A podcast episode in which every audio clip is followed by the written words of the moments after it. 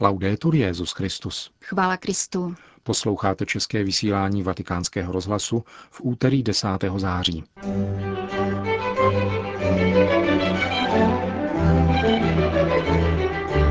Hlásat Ježíše bez strachu a bez triumfalismu. O tomto povolání křesťana dnes kázal papež František. Kruh bývalých Ratzingerových žáků bude šířit teologii svého učitele i mimo evropský prostor. A na závěr další část z cyklu reflexí nad katechismem katolické církve otce Daria Kovalčika. Dnešním pořadem vás provázejí Jena Gruberová a Milan Glázer.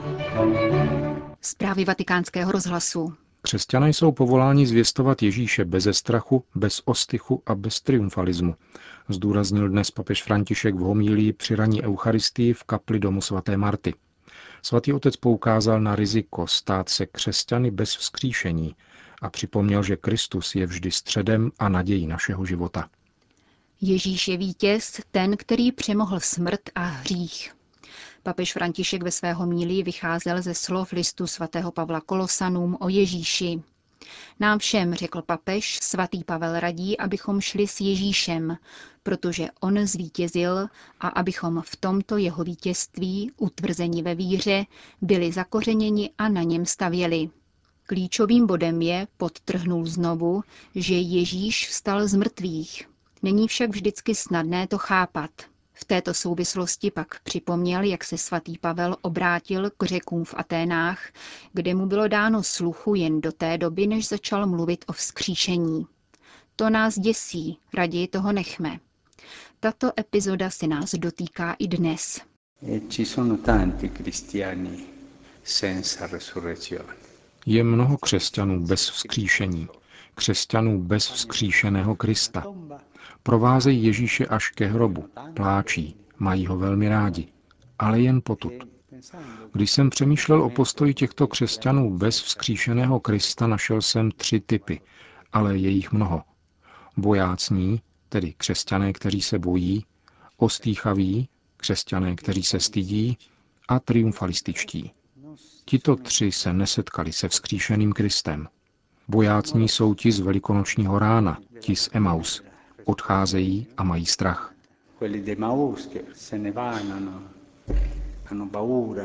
Apoštolové, pokračoval papež, se uzavírají ve večeřadle ze strachu před židy a Magdalena pláče, protože pánovo tělo je pryč.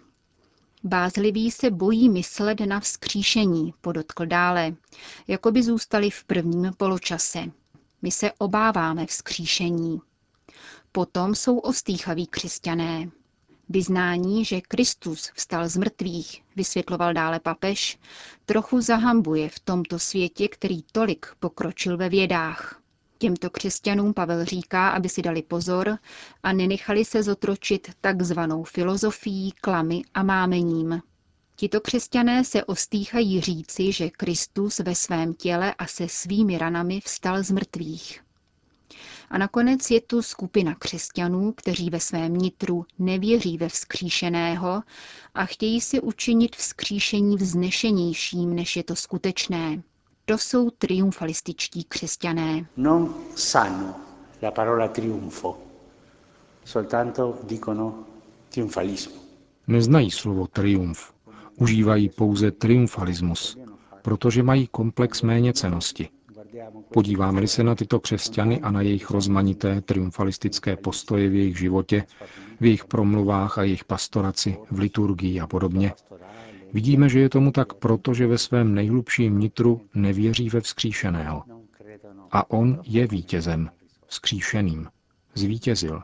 A proto máme bez obav, beze strachu, bez triumfalismu jednoduše hledět na vzkříšeného pána, na jeho krásu a třeba i vložit prst do jeho ran a boku. Anche mettere i diti nelle piaghe e la mano nel fianco.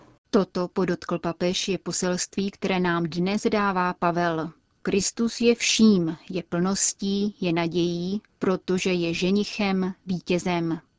Dnešní evangelium, dodal, nám ukazuje zástupy lidí, kteří přicházejí naslouchat Ježíši a je mezi nimi mnoho nemocných, protože z něho vycházela síla a uzdravovala všechny. Nostra fede, la fede nel risorto, quello vince al mondo. Naše víra, Víra ve vzkříšeného přemáhá svět.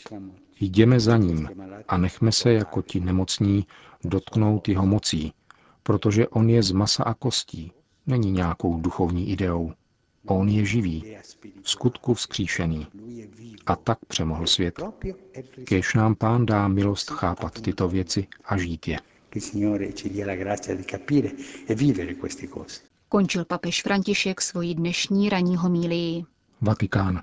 Papež svolal na dnešek do Apoštolského paláce poradu s vedoucími všech úřadů římské kurie, předsedou guvernatorátu městského státu Vatikán a generálním vikářem římské diecéze.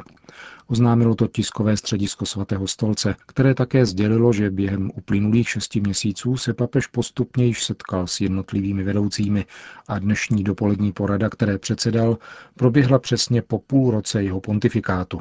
Setkání, na kterém byly vyslechnuty rady a úvahy hlavních římských papežových spolupracovníků, přirozeně zapadá do kontextu realizace návrhů, které předložili kardinálové na kongregacích, jež předcházely konkláve a úvah svatého otce o řízení církve. A začátkem října bude mít důležité pokračování v setkání osmi kardinálů, které papež František jmenoval s cílem připravit reformu římské kurie. Dnešní porada začala v 10 hodin a končila se krátce před 13 hodinou. Řím. Dnes odpoledne v 16 hodin navštívil papež František římské centrum a staly, věnující se migrantům. Denně zajišťuje pokrm pro 450 lidí. Provozuje zdravotní ambulanci, lékárnu, poradenství pro úřední kontakty, kurzy italštiny, jakož i různé aktivity kulturní povahy. Centrum Astali má svoje pobočky ve Vicenze, Tridentu, Katánii a Palermu a ročně poslouží přibližně 35 tisícům žadatelům o azyl. Nejvíce jich však prochází právě římským centrem, přibližně 20 tisíc. Dnešní návštěva papeže Františka byla ryze soukromá. Svatý otec přišel do refektáře centra, kde se pozdravil a promluvil s přítomnými žadateli o azyl. Vzácného hosta přivítali samozřejmě také pracovníci a dobrovolníci, kteří zde slouží v čele s otcem Giovanni Lamanou. Svatý otec pronesl promluvu, ke které se vrátíme zítra.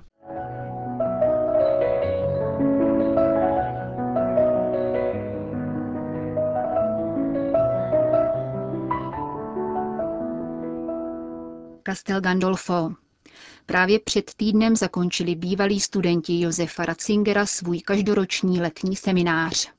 Letos poprvé za 34 let existence Schulterkreisu bez svého profesora. Neznamená to však, že činnost teologického kruhu končí. Jeho členové se rozhodli, že také na přes rok se sejdou v letní papežské rezidenci nad Albánským jezerem. A navíc plánují šířit Ratzingerovu teologii také za evropskými hranicemi potvrzuje Ludwig Weimer, emeritní profesor Papežské lateránské univerzity. Při projednávání budoucnosti jsme diskutovali také o tom, že nový projekt našeho studijního kruhu nesmí být pouhou propagací teologického myšlení našeho učitele. Chceme Ratzingerovu teologii přinášet přímo do okrajových oblastí, tedy vzdálenějších zemí, a nabízet zde semináře vždy pro několik stovek zájemců. Doufáme, že tak toto teologické dílo dospěje k mezinárodní známosti, neboť evropský a zejména pak německý kontext je příliš úzký. Achim Buchenmayer je členem nového Schulterkreisu. Toto združení vzniklo před šesti lety a zhromažďuje studenty, kteří se ve svých diplomových či doktorantských pracích zabývají teologií emeritního papeže. Mladý teolog podotýká, že šíření Ratzingerova myšlení předpokládá vlastní aktivitu. Rozšíření této teologie častokrát brání kulturní nebo ekonomické překážky. Chceme proto zorganizovat v září tohoto roku první seminář v Beninském Kotonu a další pak v březnu příštího roku v Tanzánii. Rádi bychom se zaměřili na trilogii o Ježíši Nazareckém a tím zpřístupnili Ratzingerovu teologii a jádro teologie vůbec. Seminář bude určen kněžím, seminaristům, řeholníkům a teologům. Snahu o světové rozšíření Ratzingerovy teologie lze ostatně vyčíst již ze složení nového Schulterkreisu. Tato skupina má oproti původním žákům mezinárodní ráz. Náleží do ní také dva pravoslavní teologové. Překročení evropských hranic nicméně vítá také jeden z nejznámějších původních žáků Josefa Ratzingera, rakouský kardinál Christoph Schönborn. Mám velkou radost z tohoto podnětu na uspořádání dvou sympózí na africkém kontinentu. Afrika je světadíl naděje, jak pro církev, tak pro teologii. Je tu mnoho dobrých mladých teoložek a teologů, od kterých si můžeme hodně slibovat. Novinkou letošního letního semináře pak byla společná teologická debata nového teologického kruhu a původních žáků profesora Ratzingera. Je potěšitelné, že vyrůstá nová generace ratzingerovských teologů, pokračuje vídeňský arcibiskup.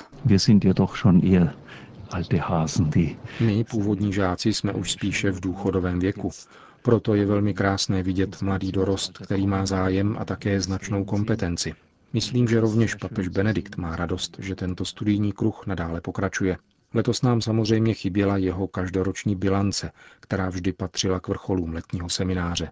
Schází nám jeho pohled na stav věcí, jeho reflexe a také duchovní průnik. Jinak ale cítíme, že je velmi přítomen a že jeho mysl se duchovně upírá sem do Castel Gandolfa.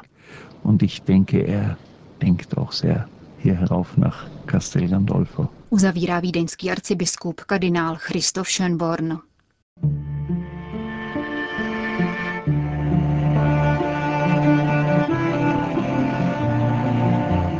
Víra je ze slyšení. Cyklus reflexí nad katechismem katolické církve.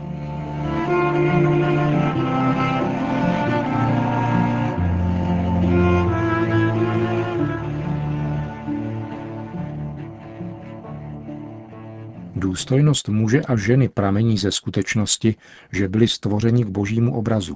Katechismus nám říká, že jen člověk je povolán, aby sdílel poznáním a láskou boží život.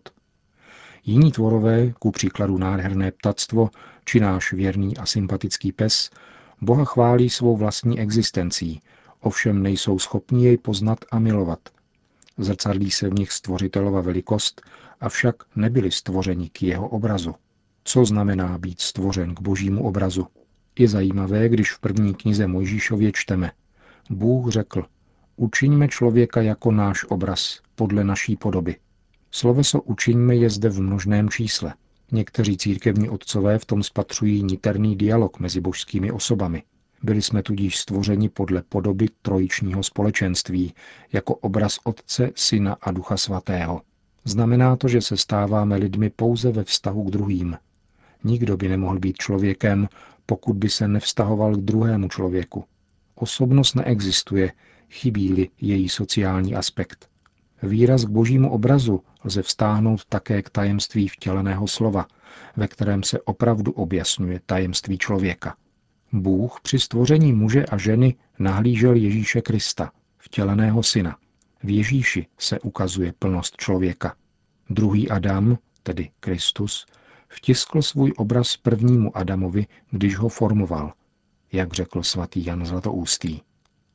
Lidská bytost je jednotou duše a těla, tedy ducha a hmoty. Na důstojnosti božího obrazu se nepodílí pouze duše, nýbrž také tělo, které je určeno ke vzkříšení v nepomíjejícím těle. Člověk proto nesmí pohrdat tělesným životem. Bůh chce spasit celého člověka v jeho duchovní a rovněž tělesné dimenzi. Nad katechismem katolické církve se zamýšlel otec Dariuš Kovalčik, děkan Teologické fakulty Papežské Gregoriánské univerzity v Římě.